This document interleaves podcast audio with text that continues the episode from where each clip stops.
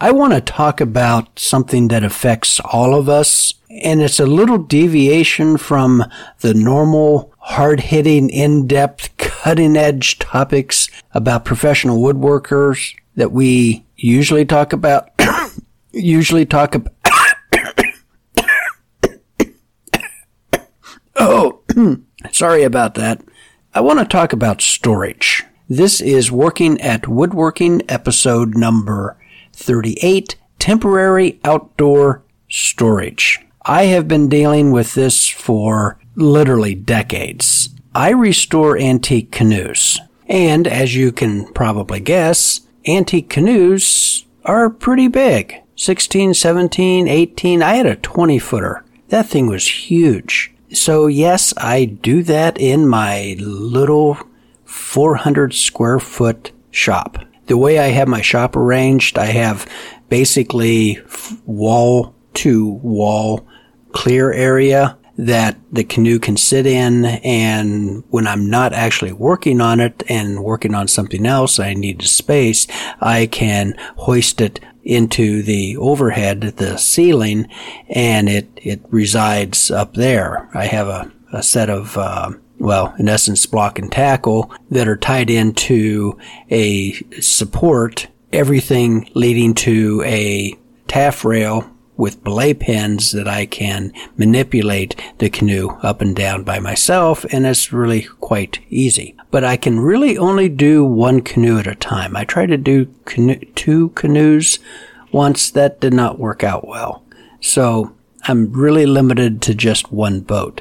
So it wasn't too many years into doing this until it became obvious I was going to need more room. I'm not going to rent someplace five miles away. I'm not going to rent someplace a mile away. I'm just not going to rent space. The easiest solution was to buy one of these El Cheapo 10 by 20 canopies at a big box store. And that's exactly what I did. And honestly, it has worked out pretty well. Let me tell you about it. It might be a good solution for you. Maybe you just need some place to store some lumber. You don't want to leave it outside where it gets wet and it rots and it molds and all that stuff. You want to keep it under cover so that you can use it right away. Maybe you have some tools that just don't fit in the shop, but you don't have any place else to store them and you don't want to get rid of them because you do occasionally use them, this could be a good solution. Maybe you don't really have a shop right now, maybe just a tiny corner of the garage and 200 square feet in a 10 by 20. Wow, that would be luxurious. This could be a good solution for you. So stay tuned and let me tell you how this has really helped me. So years ago, decades ago, I went to one of the big box stores, Menards in this case, and I bought their El Cheapo 10 by 20 canopy. It was actually made by Shelter Logic. These are the ones that have the white metal tubular frame. There's eight legs on mine and it has the polypropylene tarp that covers the frame. And if you read the instructions, it says for occasional temporary use. It, these are not designed to be set up and left for years and years. And of course, that's exactly what I have done. The instructions say not to leave up over winter in inclement weather. Yep, I ignored that where I am at in Indiana, we're right at the border between climate zones five and six. So we get a little bit of winter. Last year, I think we had like maybe six inches of snow. It was pretty pathetic.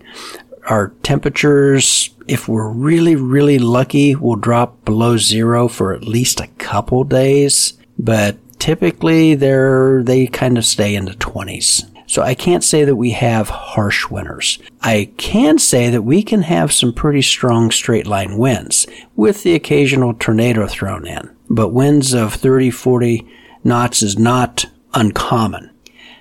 Fortunately, I've placed my canopy in an area beside a fence with some very large trees on the other side of the fence and it's a bit sheltered, but it still blows. One of my early canopies actually got picked up by the wind and wrapped around a, my wood storage building. Um, that was a fun afternoon, but I've really worked out some of the details, so that has never happened since. And yes, I know these things are cheap. The first one I bought, I think was like $80. And now you're looking at, oh, 140, 160, maybe $200 for these things. So it's not a lot of money. Will they last for years and years and years? Actually, the metal framework will. The canopies, the best I've been able to get is about three years out of them. And then UV deterioration, the fibers just start to break down, which is really fortunate. This is plastic. We want it to break down. We don't want it to last for 500 years. And a replacement canopy is, I just bought one a few weeks ago. It was $90, I believe. So three years, 90 bucks, $30 a year. Yeah, I can live with that. But it's what you do with the canopy that's not in the instructions is what really makes this technique successful. So let me tell you about that. Whenever you buy one of these El Cheapos, great big box, bring it home, dump it out at your building site. Try to select a site that is sheltered as much as possible. If you can put it behind another shed or building or something, put it on the, the leeward side of your house perhaps, where it doesn't get direct wind exposure, the better. Sun exposure, that's what breaks down to polyethylene. If there's a shaded area, so much the better. Before you do anything, you really need to check with where you live there could be HOA governance rules that forbid something like this. There could be neighborhood or city ordinances that don't allow you to put up any type of outdoor structure. So check that before you, you know, invest some time and money into this. It would be heartbreaking to have to surrender to the authoritarians and have to tear something like this down. So you've got your box, open that up, dump it out, spread it out, go through each piece. The shelter logic has like four different lengths of tubes. Put all of these in separate individual piles because if you get these things mixed up, oh, your life is not going to be happy. And then read the directions and figure out which part A goes with which part B and organize them that way. Don't get parts intermixed. So these tubes have connectors that join them and you've got to make sure that you're using the right connectors to join the right pieces. So you want to start with the, the ridge assemble the entire ridge. This is going to be 20 feet long. Then you add what in essence would be the rafters. The tubes that make up the rafters go in next. Then you add in the either the girts or the top plates, depending on your point of reference, to complete the upper portion of the canopy. The only thing you have to do next is to add the legs. This is where you make your canopy shelter special. You need to buy a box of like number eight or number six self-tapping screws. You could use stainless steel if you wanted. I wouldn't bother with it. Just regular chrome plated steel would be perfectly fine. And you're going to use these screws to permanently connect all the connections. One of the greatest frustrations of assembling one of these things is you get one end halfway up and something separates. And you end up with these tubes dangling in midair while you're standing on a step ladder, you know, on one foot while trying to balance this other thing in your left hand. It's, it's, it's incredibly frustrating. So eliminate that from the very beginning and screw the thing together. Super simple. Some self-tapping screws will go right through the, the relatively thin-walled tubular metal. Some you may want to pre-drill. You might find a center punch, like a spring-loaded center punch, handy to set a starting point for a drill bit. Sometimes you can get lucky with your self-tapping screws and they just go straight in. The important thing is that you make those connections permanent. So while the upper section of the canopy is on the ground, go through and make all these screw connections.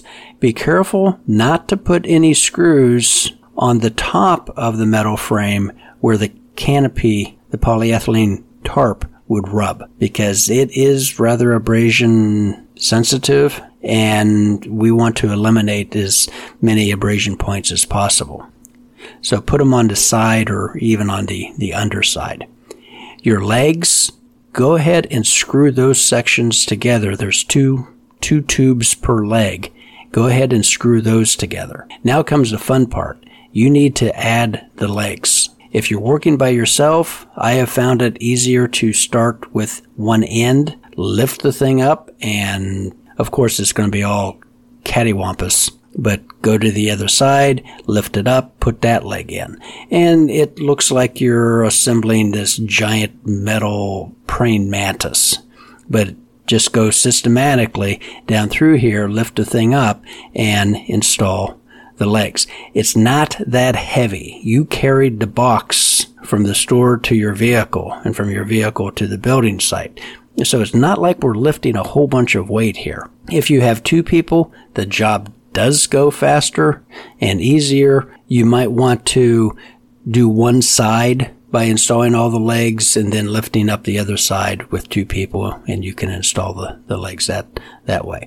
Use the self-tapping screw and connect the legs to the connectors.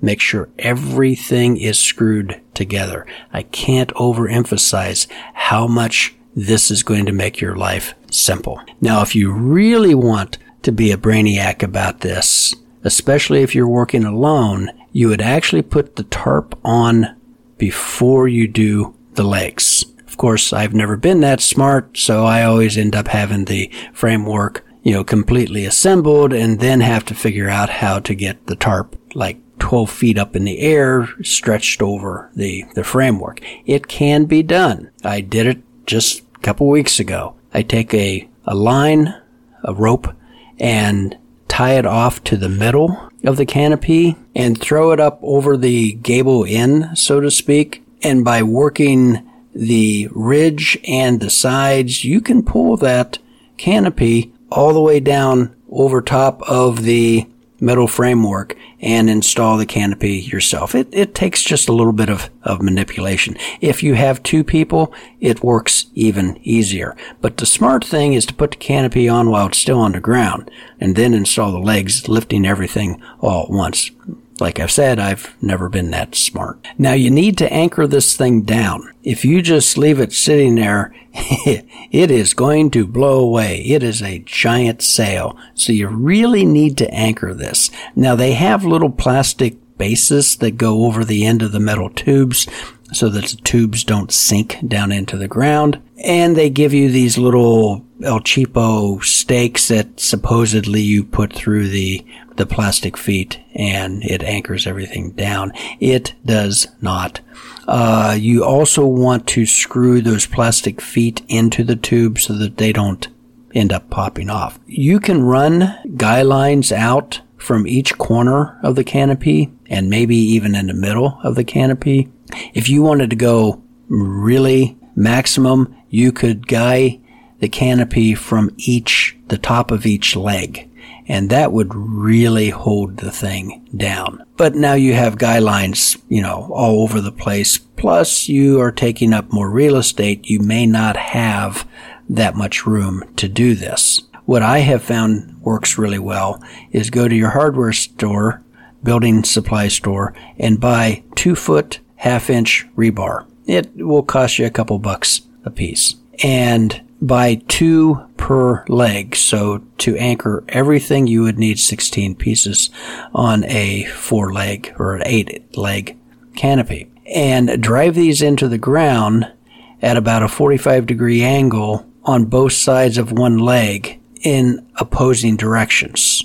If that makes any sense at all. In other words, what you want to do is to make an X pattern with these driven stakes with the intersection of the stakes at the bottom of the leg. Now, also at the hardware store purchased some U-bolts. These are, well, as they're described, a U-shaped bolt that has a metal bar on them that you can tighten around the rebar and the metal leg. And you can get quite a bit of torque on this. I have found that to work very, very well and it really eliminate most of the guy lines. I think on my canopy right now, I only have two guy lines and they are in on the windward side of the tarp. So wherever it's getting the most pressure, the most exposure to the wind, I have those guyed out. But otherwise, I just have these uh, crossed rebar to tie in the leg to the ground, and that seems to work really, really well. And cheaply. And if I ever need to take them out, it's super simple. You could probably pour concrete piers and attach it that way. That's just way too much work for me. And I don't want this to be that permanent because the idea is that someday I may get around to actually building a more substantial structure that I don't have to replace the roof every, you know, two, maybe th- three years but that's probably further down the road. So now you have a 10 by 20 structure with a roof, but the side walls are completely open. Well, this is wonderful for picnics and parties, but not so good if you're trying to keep things stored inside completely dry, especially if you're in a, a high wind area. And they make an enclosure kit for these canopies. And the, the enclosure kit usually runs, I don't know, 125, $150 or so. And it gives you four walls. One wall with zippers that you can open and close. I have uh, one of these that I purchased that I store canoes awaiting work in. And I can get quite a few canoes in there. And with the sidewalls, they're completely protected from the weather, and it has worked out very well. Although my wife thinks that it's ugly and she really wishes they would go. But what about power? I have a 100 foot extension cord. Originally, I used this for an electric weed whacker, and it has served me well whenever I work on canoes out under this, this canopy. Again, it's in kind of a shaded area and is very, very pleasant in the afternoon. It could be 90 degrees in front of my, my actual workshop in the driveway, but back in the backyard with the canopy tucked up under those trees, it can easily be 5 to 10 de- degrees cooler. Very pleasant area. And as far as power, that extension cord really provides everything I have. Now, of course, I'm not, you know, pulling, you know, 20 amps through that. I'm running sometimes a, a shop vac, you know, to clean out the debris from the inside of a canoe. Whenever I'm cutting out gunnel stock, I'm using a circular saw that's drawing 15 amps. The cord will get slightly warm, but I've never had a problem with it blowing a, um, a breaker or getting excessively hot and melting the uh, the installation. And today, so many people are using cordless products. You could eliminate most of your power tools by simply going cordless. Maintenance on one of these canopy shelters, really not much of anything. Just making sure all the connections are holding together and the your anchors are secure, your guy lines, uh, if you're using them, are secure. The canopy will stretch with exposure to UV and wind, and it will start to sag in places. And the, your next rainstorm, there's this little pond formed in one of the corners of the of the of the canopy because the little elastic connectors have really stretched out and, and have given up. The way I have eliminated that problem is to use like paracord or quarter inch nylon line and simply lace the canopy to that top plate bar and it pulls it more taut and usually you can eliminate any of that puddling that you can get from a, a saggy, you know, canopy. But other than that, yeah, it's pretty much low maintenance.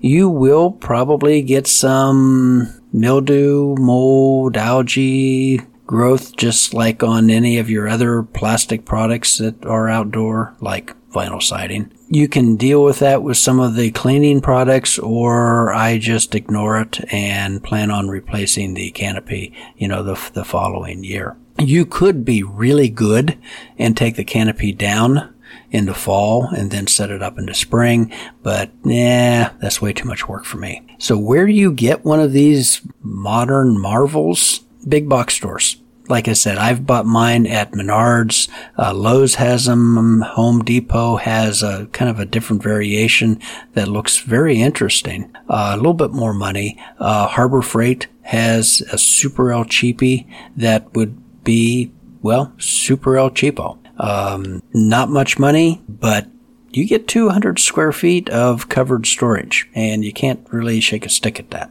So if you think that this might be helpful, I really encourage you to screw all those joints together and have some line that you can lace the canopy on instead of relying upon the little elastic bungee thingies. Give it a shot. It just might solve a problem for you.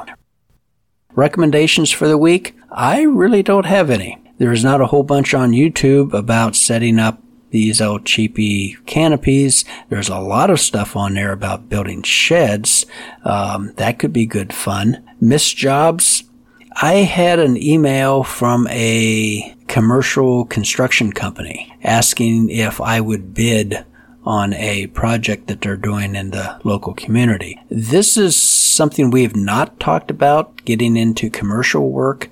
I have some experience with it. For a one person show, quite honestly, you're probably going to spend more time dealing with paperwork than you actually are making sawdust. Is it lucrative? Yeah, it can be. You could also lose your shirt.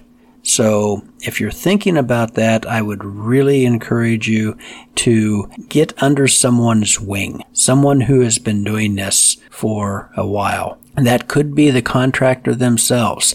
There is such a demand for skilled labor now. Some contractors would be more than willing to train you to kind of hold your hand and walk you through all the processes just so that they have somebody they can call and do work for them because the labor market is really, really struggling. Something to think about. Maybe we'll do a episode about that someday. So as always, really appreciate your support. Buy me a cup of coffee. That helps to pay the bills. And Skillshare is offering a 30% coupon code and you can find that in the show notes. And until next episode, happy woodworking.